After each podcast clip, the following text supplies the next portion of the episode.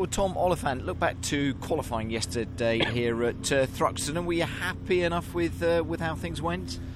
I think if you'd offered me that when I came into the day, yeah, I think I'd have been happy. Um, I thought this was always going to be a track that that was going to be difficult. You know, biggest adaptation to front wheel drive. I think you know, sort of high speed nature of the track, how the rear behaves. Um, but after my first run in qualifying, and I was sitting P7 or P8, you know, I, I thought, well, I, I, know I can get another couple of attempts.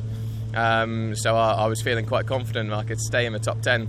And then just sadly on my second run, just locked up going into the last corner. So you know, my, my best lap was a bit knackered, and then the run onto my second best lap was knackered as well. So that set of tyres was gone.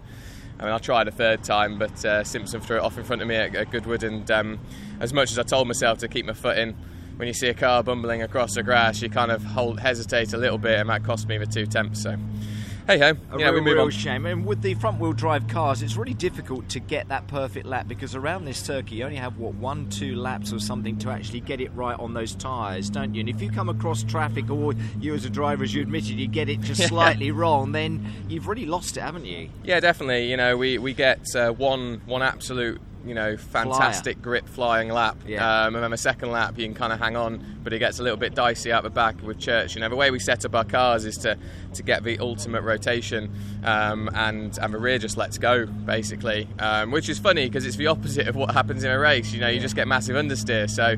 Um, but you know, looking at the longer runs we did yesterday, uh, I'm really confident we can keep the, the pace and, and the times um, throughout the long runs. I think in FP1, I think I, I matched my best lap time on lap 20 from the first uh, stint. So I'm feeling confident. Um, I tend to wear the tyres less than other drivers. I'm quite kind and smooth, so I'm thinking, and we've got no weight, so I'm thinking, you know, towards the end of this race, um, I should start becoming quite a quite a threat to the top ten, hopefully. Everyone would know that the uh, the circuit here is very abrasive, and the curbs themselves. There were is- issues yesterday with track limits that people had to really watch out with as far as qualifying is concerned.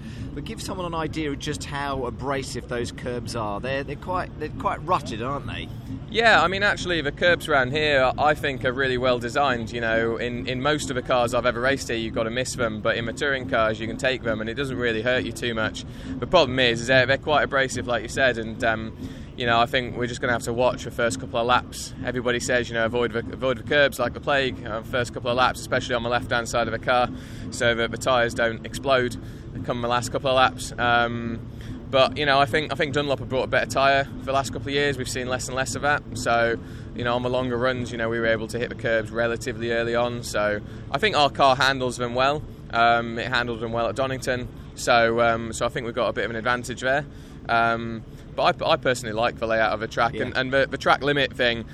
You know, you, you look at what they were trying to do as for track limits, and it wasn't gaining an advantage. We, we, we literally weren't. You know, it, it, the difference of a, of a, millimeter, you know, isn't isn't gaining an advantage around the last corner. And I, you know, sometimes um, sometimes it's just hard to you know, for outside people to understand that we're trying to, you know, do that at 60, 70 mile an hour, you know, in, in a split second. So sometimes the car just grips a little bit more than you expect, and, and you end up just just nudging one. But um, but you know, hey ho, that's what we all got to deal with. We're all in the same boat, and um, I, I, don't think it'll be a problem for the race. To be quite fair, I think um, I think we're going to be trying to be a little bit cautious around there anyway. Yeah, and you reckon you can do all right today as a final question? Move on from where you are, maybe look at that reverse grid at the end of the day, and uh, put yourself in with a shout? Definitely. I, I, think I'm quick enough for the top ten in the first race. You know, I should have should have been qualifying there.